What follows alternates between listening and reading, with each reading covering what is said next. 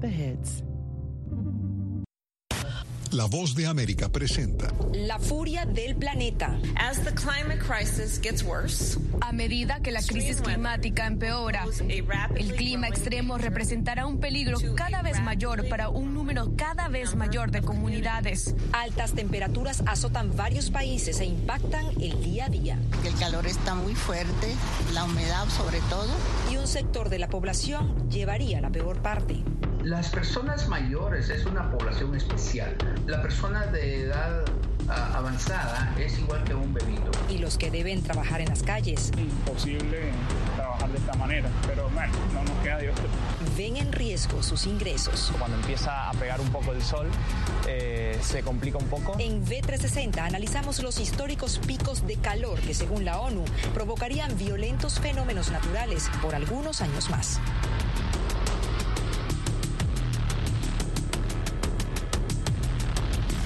Bienvenidos a V360 de La Voz de América. Soy Natalia Salas Goytero. Los saludo desde Washington. El mundo está que arde y esto es literal. Las altas temperaturas en Europa y Estados Unidos encienden las alarmas de las autoridades del clima a nivel global.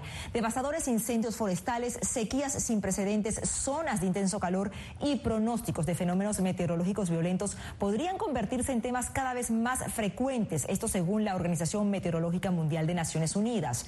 ¿Qué está pasando? ¿Cómo entender las condiciones actuales y sobre todo cómo impacta el futuro cercano del planeta? Veamos. Temperaturas sofocantes que baten récords. Hasta los 40.3 grados Celsius ha llegado a marcar el termómetro este verano en el Reino Unido. Mientras tanto, en Francia, el mercurio ha subido hasta los 42 grados. Y en España, en partes del centro y sur del país, marcaron los 44 grados. Pero no solo en Europa, ardido bajo el calor de julio y este mes de agosto que comienza, sino también en el hemisferio occidental, en Estados Unidos, donde el termómetro ha puesto en alerta a más de 100 millones de personas, casi un tercio de la población. Arizona, Kansas, Texas, Oklahoma y California han sido los estados que más han sufrido la embestida del calor, con temperaturas de hasta 45 grados al sol. Un calor extremo que está provocando desastres naturales sin precedentes en el mundo. Sin embargo, se trata de una situación a la que la humanidad tendrá que empezar a acostumbrarse. Y es que, según advirtió la Organización Meteorológica Mundial de la ONU, las olas de calor serán cada vez más frecuentes y continuarán al menos hasta 2060. Mientras tanto, el gobierno de Estados Unidos ya se moviliza y la vicepresidenta Kamala Harris anunció programas de subvenciones por el importe de $1.000 millones para paliar las inundaciones masivas en Kentucky y los incendios forestales en California y Montana, todo ello en medio de condiciones ventosas y muy calurosas. As the climate crisis gets worse, a medida que la crisis climática empeora, el clima extremo representará un peligro cada vez mayor para un número cada vez mayor de comunidades. Entonces, para proteger a las personas de nuestra nación, entendamos que podemos unir ese deseo con la acción y que debemos actuar ahora.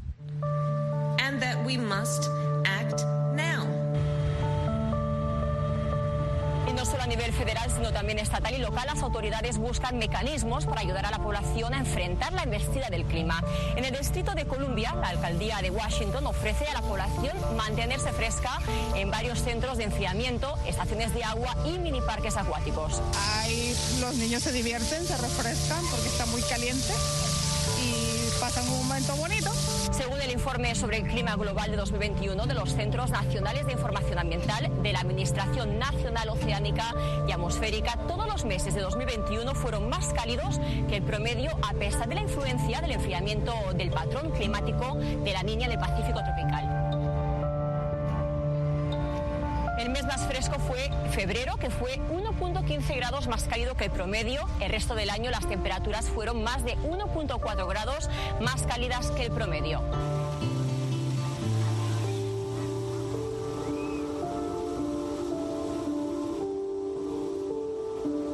Ante esta situación, los médicos advierten que los niños junto a los ancianos son los grupos de edad más proclives a sufrir los estragos del calor extremo. Las personas mayores es una población especial. porque la persona de edad avanzada es igual que un bebito. Ellos no tienen la capacidad ni la compensación de quejarse o de expresar los síntomas regulares de una persona joven, adulta o joven simplemente.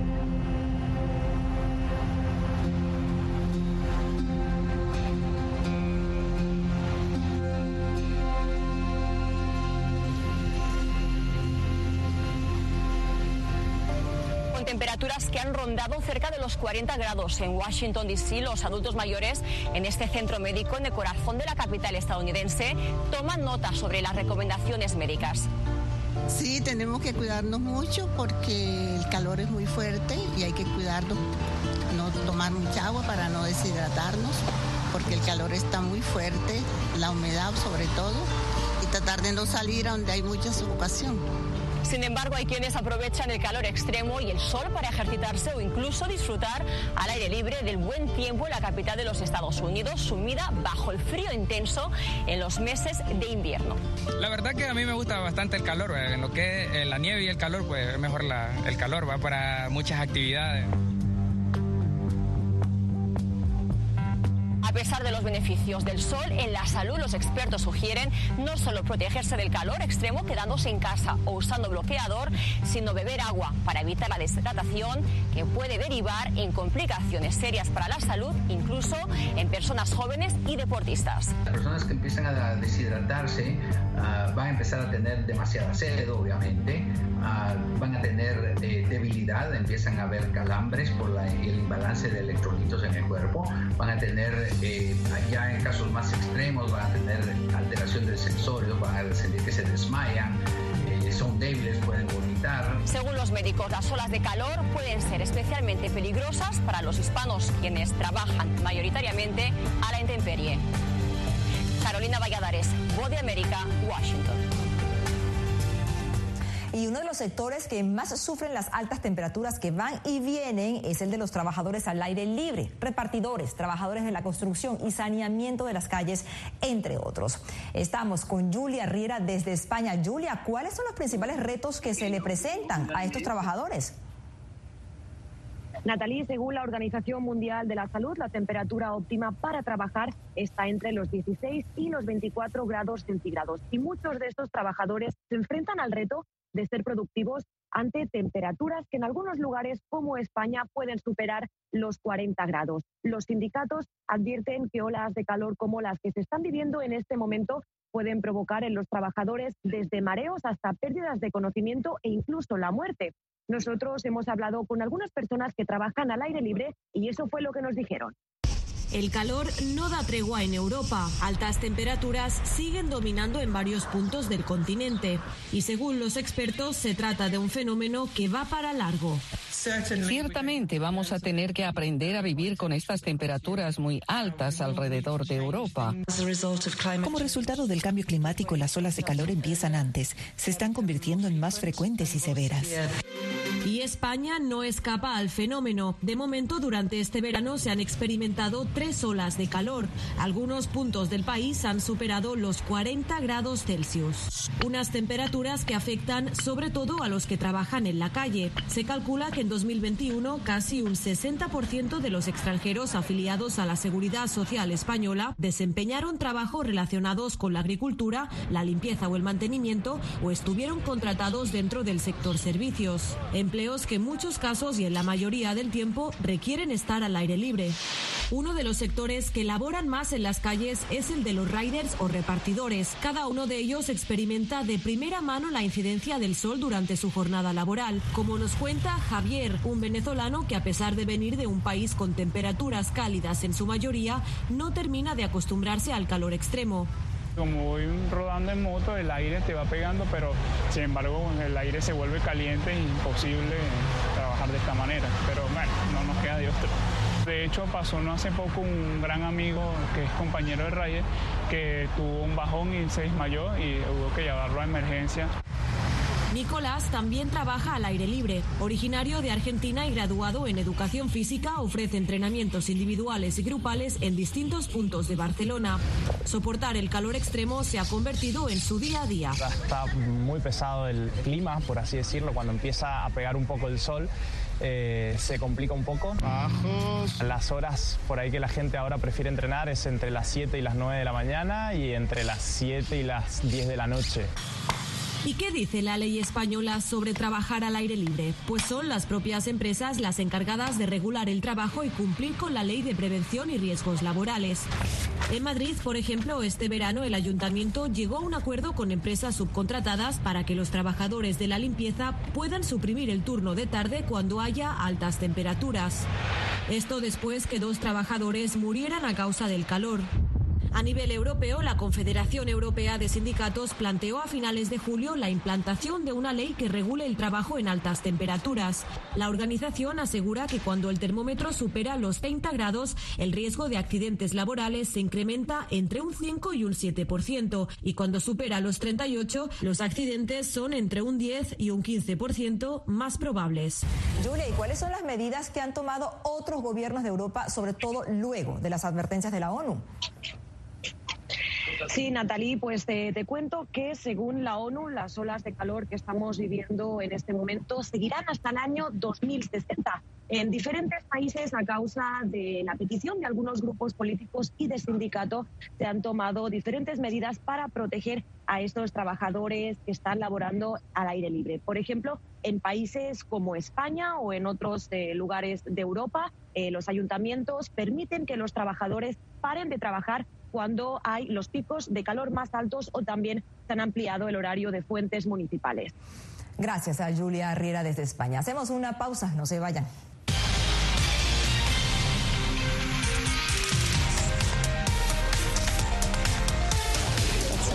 Es increíble, no encuentro palabras para explicar esto. No solamente que no tienen casa, han perdido a sus familias, pero han perdido a su país. Los pasos de su travesía, sus motivaciones y sueños.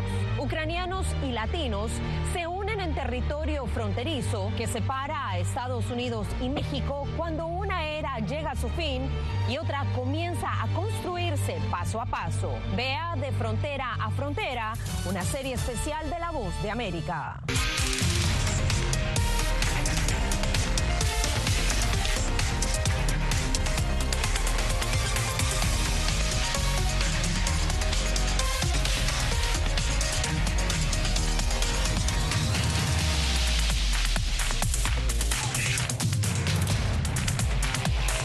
Venezuela 360, cada semana por La Voz de América.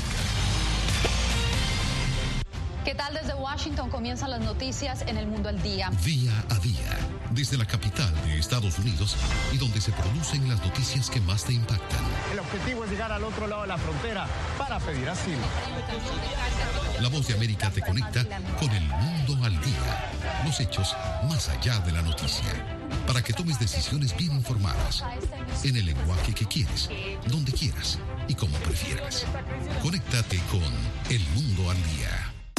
La Voz de América te invita a ser parte de nuestra familia a través de las redes sociales. Encuentra en tu muro las últimas noticias de tu país en su conexión con Estados Unidos, la región y el mundo. Historias que empoderan las voces latinoamericanas de política, economía, salud, actualidad, balanceadas y precisas. Únete a un equipo de origen hispanoamericano que trabaja para conectarte con los tuyos. Síguenos en Facebook y conviértete en protagonista de una historia que tú mismo ayudarás a construir.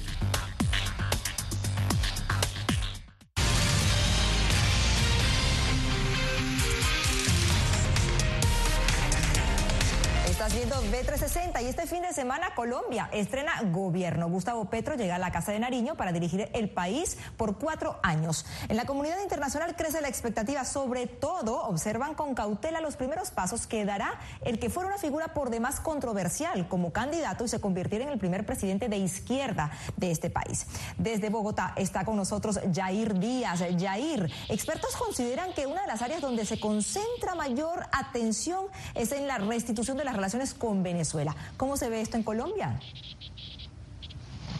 Natalie, Colombia y Venezuela restablecerán sus relaciones luego de años de tensión y de fronteras cerradas. Ya hubo un primer encuentro Entre los cancilleres, el de Colombia, Álvaro Leyva, y el de Venezuela, Carlos Faría, se reunieron hace una semana en el estado de Táchira. Allí anunciaron que no solo van a nombrar los nuevos embajadores, sino que además van a reabrir los consulados en Caracas y en Bogotá.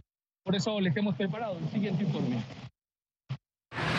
Colombia se prepara para un cambio histórico. Por primera vez el Palacio Presidencial tendrá un gobierno de izquierda. Me llamo Gustavo Petro y soy su presidente.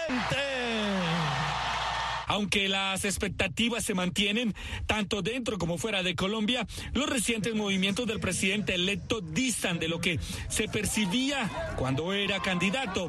Difiriendo del presidente saliente Iván Duque, Gustavo Petro ha ido nombrando a más del 50% de su gabinete ministerial, posicionando en carteras estratégicas a líderes y reconocidos expertos. Interesante porque son las diferentes voces de Colombia, pero no se ve una unidad. Por ejemplo, tenemos un ministro muy neoliberal que trabajó con el tema de la apertura y Petro supuestamente dice que va a renegociar los TLC, entonces no está de acuerdo con los tratados de libre comercio y el ministro sí está de acuerdo. Uno de los puntos más importantes del cuatrienio de Petro son las relaciones bilaterales con Estados Unidos. El próximo embajador en Washington, Luis Gilberto Murillo, jugará un papel primordial. El cambio climático, los acuerdos de paz y la migración serán las prioridades en las que el nuevo gobierno de Colombia base su relación con la administración Biden, pero lejos de verlo como una jugada estratégica, analistas consideran que está pagando favores políticos. Puede ser mermelada, es decir, que tenía que agradecer a todo el mundo y entonces ofreciendo puestos, pero es una persona muy preparada, eso sí, obvio, es decir, que pusieron a alguien que ya está listo para encargarse el puesto, que habla perfectamente inglés, que conoce Estados Unidos. Y poniendo la lupa en la política interna, expertos consideran que el nuevo gobierno debe actuar de forma gradual para no atentar contra la estabilidad de un país como Colombia. Donde muchos de los partidos tradicionales que perdieron participación política en la campaña presidencial, ahora parece que van a ser parte de los partidos de gobierno. Y eso también genera algún tipo de inquietud. Y si bien la administración se estrena con una mayoría en el Congreso, de acuerdo con analistas, no le garantiza el triunfo en áreas sensibles. Las áreas en las que tiene que trabajar, el área de seguridad, de reactivación económica y demás, son áreas que van a requerir reformas rápidas, resultados contundentes. Y queda el que pareciera un punto de honor, restablecer las relaciones con Venezuela. El país petrolero sería clave, no solo en materia comercial, sino para la implementación del propuesto acuerdo de paz. Un proceso de paz con el ELN, la última guerrilla que queda en Colombia, solamente es posible con la participación de Venezuela, teniendo a Venezuela en la misma página. Lo que espero es una reactivación económica en la zona de frontera, en el norte de Santander, en la frontera, en Santander, en Arauca, en el Cesar mismo, en La Guajira, se alisten para reactivar unos intercambios que nunca debieron ser suspendidos. Analistas aseguran que el nuevo presidente Gustavo Petro intentará seguir la línea de paz del expresidente Juan Manuel Santos, buscando sostener la seguridad democrática, sobre todo en las zonas fronterizas del país, Natalie. Gracias, Jair. Jair Díaz desde Bogotá. Una pausa, ya regresamos.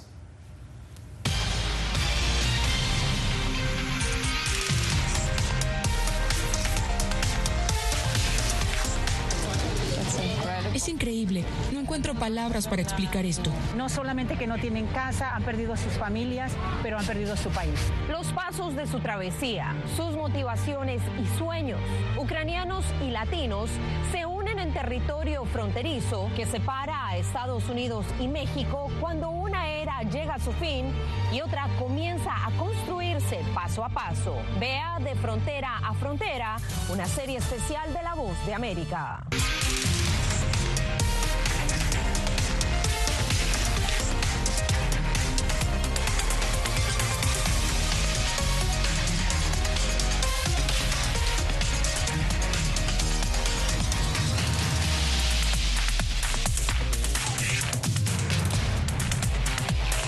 Venezuela 360, cada semana por La Voz de América. ¿Qué tal? Desde Washington comienzan las noticias en el mundo al día. Día a día, desde la capital de Estados Unidos y donde se producen las noticias que más te impactan. El objetivo es llegar al otro lado de la frontera para pedir asilo. La Voz de América te conecta con el mundo al día, los hechos más allá de la noticia, para que tomes decisiones bien informadas, en el lenguaje que quieres, donde quieras y como prefieras. Conéctate con El Mundo al Día. La Voz de América te invita a ser parte de nuestra familia a través de las redes sociales. Encuentra en tu muro las últimas noticias de tu país en su conexión con Estados Unidos, la región y el mundo. Historias que empoderan las voces latinoamericanas de política, economía, salud, actualidad, balanceadas y precisas. Únete a un equipo de origen hispanoamericano que trabaja para conectarte con los tuyos. Síguenos en Facebook y conviértete en protagonista de una historia que tú mismo ayudarás a construir.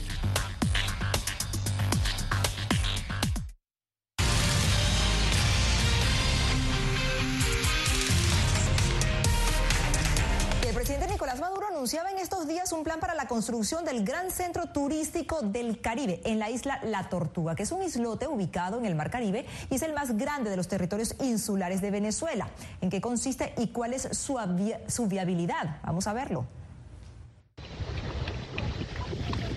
Blancas arenas, aguas turquesas, una diversidad de 24 especies de aves y un refugio de tortugas marinas son algunos de los atributos de la isla La Tortuga en el Caribe venezolano. Un territorio casi virgen en el que el gobierno planea levantar un desarrollo turístico para atraer la inversión extranjera.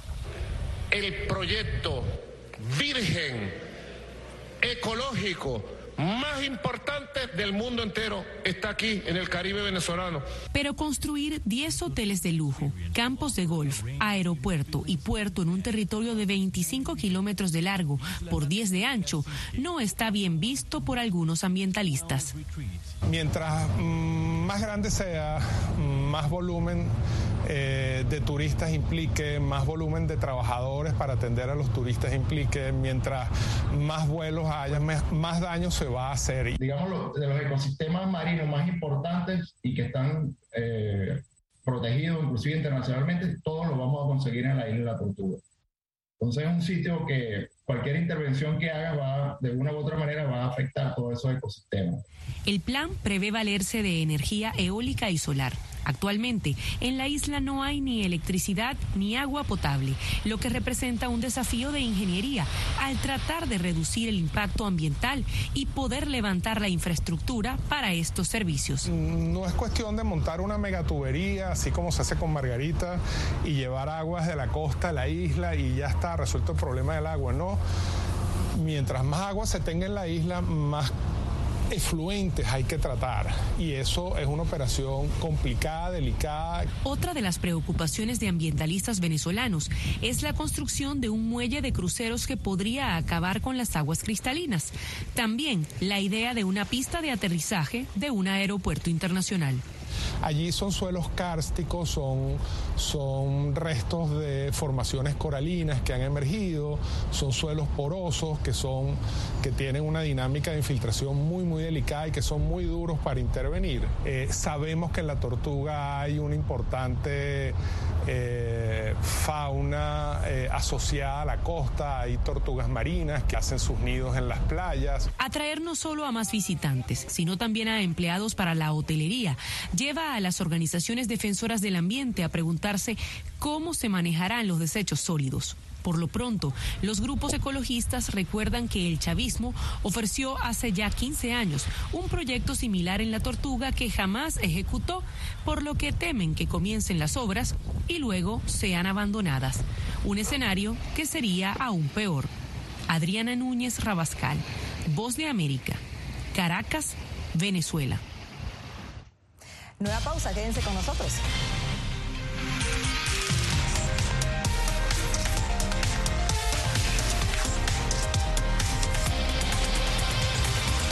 Actualidad.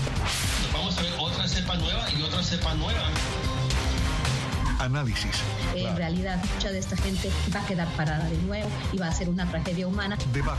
Dejen la obsesión. La obsesión la tienen ustedes. Con la información más allá de los titulares. El tema energético es algo que se está analizando. La inflación es un problema global. 30 y 50 metros están ya las tropas. Su respuesta, doctor. Todas las semanas por La Voz de América. Toda persona que está al mando de un avión o de una embarcación tiene obligación de rescate, de salvamento. Y es simplemente esa empatía con la humanidad, es decir, tenés que asistir a esa gente. Señor.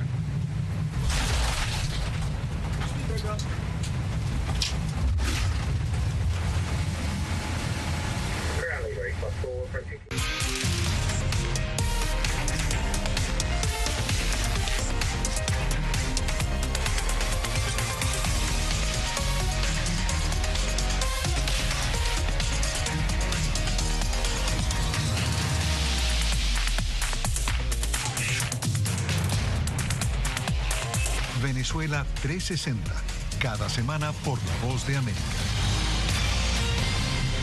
¿Qué tal? Desde Washington comienzan las noticias en el mundo al día. Día a día, desde la capital de Estados Unidos y donde se producen las noticias que más te impactan.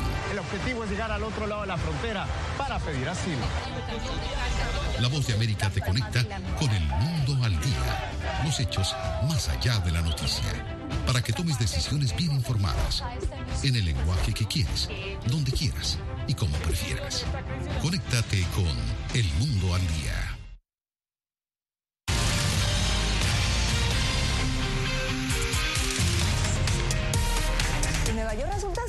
Ciudad fascinante que encanta a propios y extraños, pero lo que no muchos saben es que más allá de las marquesinas de Times Square, de la magia de Broadway y de la elegancia de los rascacielos, se esconden algunos secretos que hacen de la Gran Manzana un lugar prácticamente único.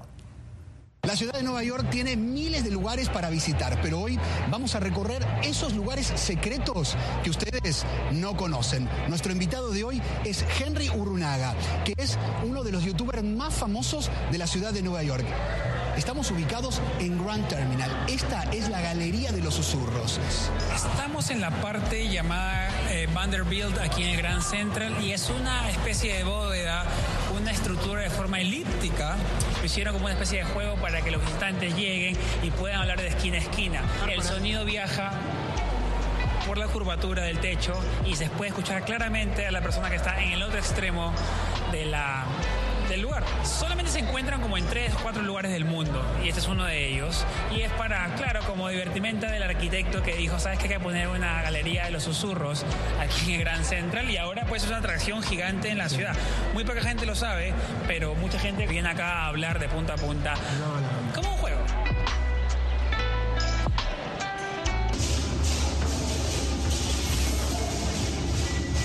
Y este es otro secreto dentro de la Gran Manzana, la Sexta Avenida y medio.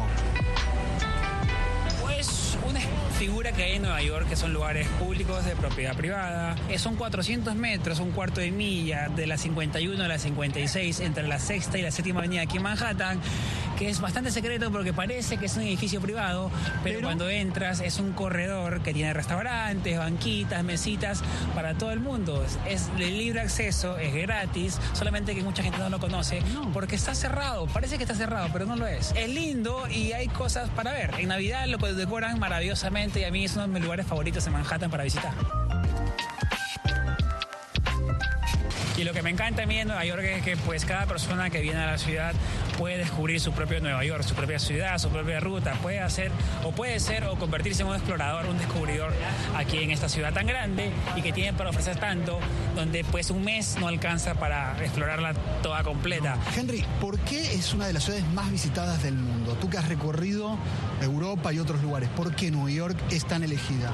Porque es una de las ciudades con más diversidad del mundo, donde puedes irte de un barrio ruso a un barrio ucraniano, a un barrio griego, a un barrio peruano o ecuatoriano, sin salir de una metrópoli de más de 50 kilómetros. Así que pocas ciudades en el mundo te dan una diversidad tan linda como Nueva York, y yo creo que esa es la clave de toda ciudad, pues, ¿no? El tema de es una ciudad hecha por migrantes, que estamos aquí dándole duro y representando orgullosamente a nuestros países.